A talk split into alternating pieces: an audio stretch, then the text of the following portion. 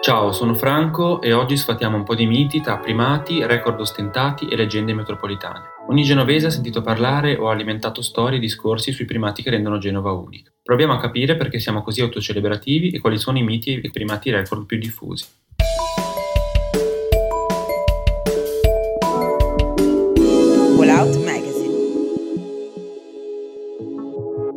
È una pratica discorsiva comune in tutte le grandi province d'Italia. Stiamo parlando della tendenza ad attribuire miti e primati alla propria città, dai più gloriosi ai più discutibili. Genova non è immune da questa tendenza, anzi, ogni settimana se ne sente una nuova. Spesso queste dichiarazioni sono fortemente autocelebrative e in molti casi è proprio l'amministrazione a farsi bella. Altre volte invece è lo spirito cittadino genovese, tipicamente orgoglioso, che si manifesta attraverso miti e record considerabili alla stregua di leggende metropolitane. Possiamo ricondurre questo atteggiamento a vari aspetti che contraddistinguono la popolazione genovese. In primis sembra un tentativo di emanciparsi dalla sudditanza culturale che ci caratterizza, in particolare rispetto a città come Milano e Torino, e rispetto alle quali scaturisce una forte rivalità. Di solito però c'è una linea sottile tra l'ostentare il patrimonio o la cultura della propria città e a fare a gara chi la fa più lontano. Un'altra ragione di questa tendenza a sfornare miti e primati record è rintracciabile in molte iniziative dell'amministrazione. È il rinnovato volto di Genova, grande motivo di vanto che negli ultimi anni è stato tanto curato. Per riabilitare la reputazione cittadina, la strategia è salvare le apparenze, allontanare il degrado, nascondere la polvere dietro un logo tamarro, sotto qualche tappeto rosso, farsi belli agli occhi di tutta Italia, ma anzi del mondo, magari con un bell'albero di Natale gigante. Il city branding contribuisce quindi ad alimentare il discorso dall'alto,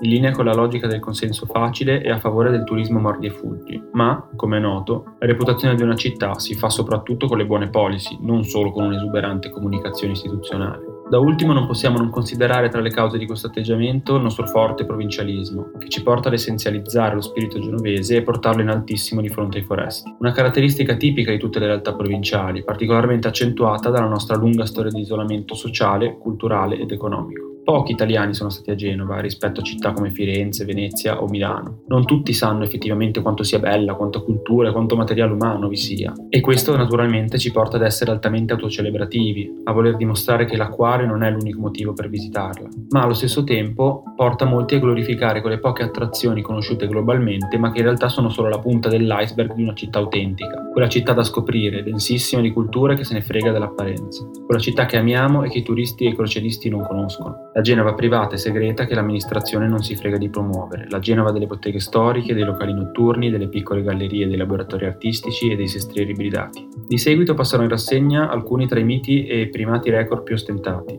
L'elenco riporta solo quelli che sono arrivati a me nel corso degli anni, quindi non è da considerare esaustivo. Suggeriamo a chi ne conosce altri di aggiungerli tra i commenti oppure di iscriverci per cercare di recuperare gli elementi ricorrenti di questi discorsi e puntualizzare alcune generalizzazioni errate. Ok, passiamo ai miti e ai primati record. Partiamo con un grande classico. Genova ha il centro storico più grande d'Europa. Quello che fino a qualche anno fa consideravo con orgoglio un dato di fatto è effettivamente assai discutibile. Centri storici come Napoli o Venezia ci fanno un baffo in termini di estensione. C'è però da dire che stabilire quale sia il più grande risulta un'impresa ardua se non impossibile, in quanto bisognerebbe utilizzare un metodo di rilevazione unificato per ognuno dei centri storici d'Europa, cosa che lasciamo volentieri ai posteri. Il centro storico di Genova però si distingue soprattutto per essere il più denso d'Europa. L'acquario più grande d'Europa. Quante volte abbiamo sentito questa affermazione? Quella che è forse la nostra attrazione turistica più riconosciuta, tutt'oggi si autodefinisce il più grande acquario d'Europa. Effettivamente lo era quando è stato inaugurato nel lontano 92. Secondo altre fonti libere da conflitti di interesse, il primato va invece all'Oceanographic di Valencia, il quale ha sottratto il titolo all'acquario di Genova nel 2003. Il pesto. Ci siamo inventati il pesto, simbolo della genovesità in tutto il mondo e stereotipo perfettamente introiettato.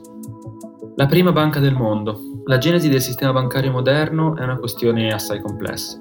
Sicuramente in periodo medievale la Repubblica si distinse con la creazione della Casa delle Compre dei Banchi di San Giorgio nel lontanissimo 1407, uno dei primi esempi di fusione di società di prestito dette Monti in un banco unico statale centralizzato. La nostra era una delle piazze finanziarie più importanti del mondo, ma asserire che noi genovesi abbiamo inventato la banca sembra essere piuttosto approssimativo.